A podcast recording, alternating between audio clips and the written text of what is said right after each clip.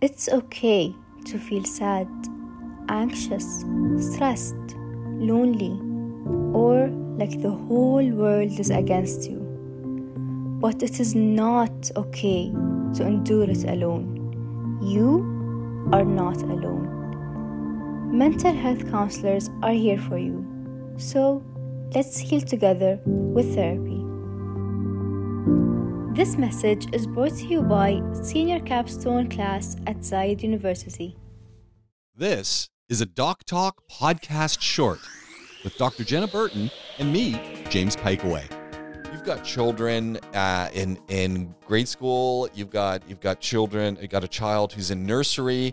What's what's it looking like? What's it looking like for childhood illnesses, which inevitably end up with the adults as well?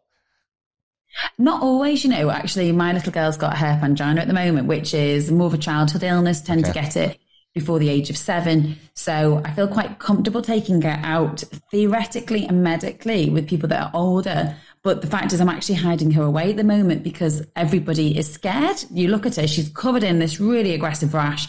She looks dreadful. She looks like something out of a horror film, to be honest. And she's such a, I think, a beautiful little girl. Uh, all these blisters around her mouth, they're actually inside her mouth as well. Oh, no. Um, yeah, and I've been keeping her in the pram because I've had to take her with me to the school and keeping her in the prams that nobody comes in contact with her, yeah. um, and sort of reassuring people that you know she's probably past the contagious stage right now, but people don't like to be around that, and I've certainly kept her off nursery.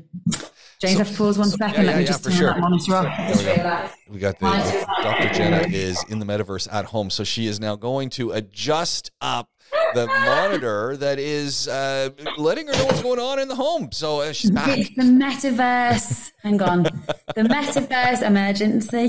That, that sounded better in my head. But, so, yeah, so so what do you what are you what are you treating your daughter? How are we, how do you treat this rash? Is there anything you know? Is, is just comfort? Is that all that you can do? Well, my mum has made me laugh because she keeps saying, "When are you going to take her to the doctors?" It's like you know, there are some things that I do take my children because I need an objective opinion for, and sometimes I've even presented my child to a pediatrician and said, "I know they're fine, but I need you to tell me that they're fine." Just can you tell me? But I've seen this before. She's had it before. So I know it's a viral illness. It runs its course. Yeah. Paracetamol in the form of Panadol, Calpol, antihistamine to help with the itching of the rash. Um, trying to give her things to soothe inside her mouth because she's got blisters inside her mouth. That's the worst. So you can the use, worst. yeah, like honey sprays for, for her throat. Does that um, exist? I've never heard of honey. Really? Where do you get honey spray? Yeah, propolis. Propolis spray. Okay. It's got, it's got like honey inside. It's um it tastes kind of tangy. Actually, it doesn't taste like honey, but it has got yeah. um, honey inside it. So I believe from the pharmaceutical rep, but it works.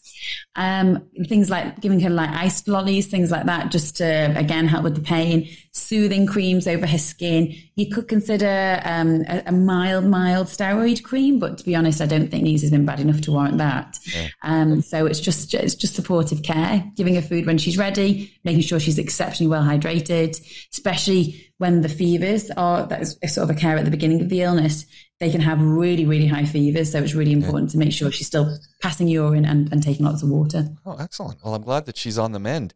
Colds, coughs, and sniffles, any of that starting to spread around the schools?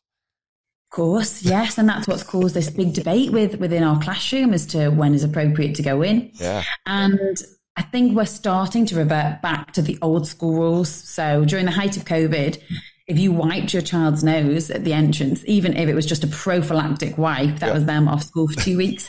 we are tending to revert back to the acceptance that children are building an immune system. It's an important part of maturation of, of their immune system and their immunology. And therefore, they've got to catch the odd cold, but it's inevitable they're going to get a little cough. The difference is how unwell they are with it. So if you find that the child's got fevers, they're not eating, they're lethargic, this child's not appropriate to go to school for them or for their peers.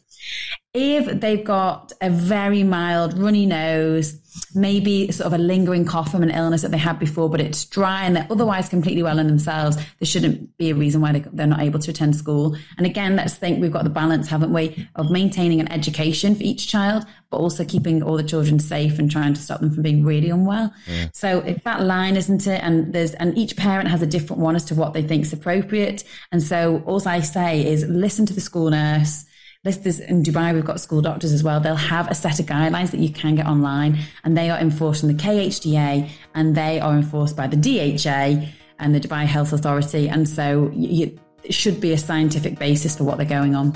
All right.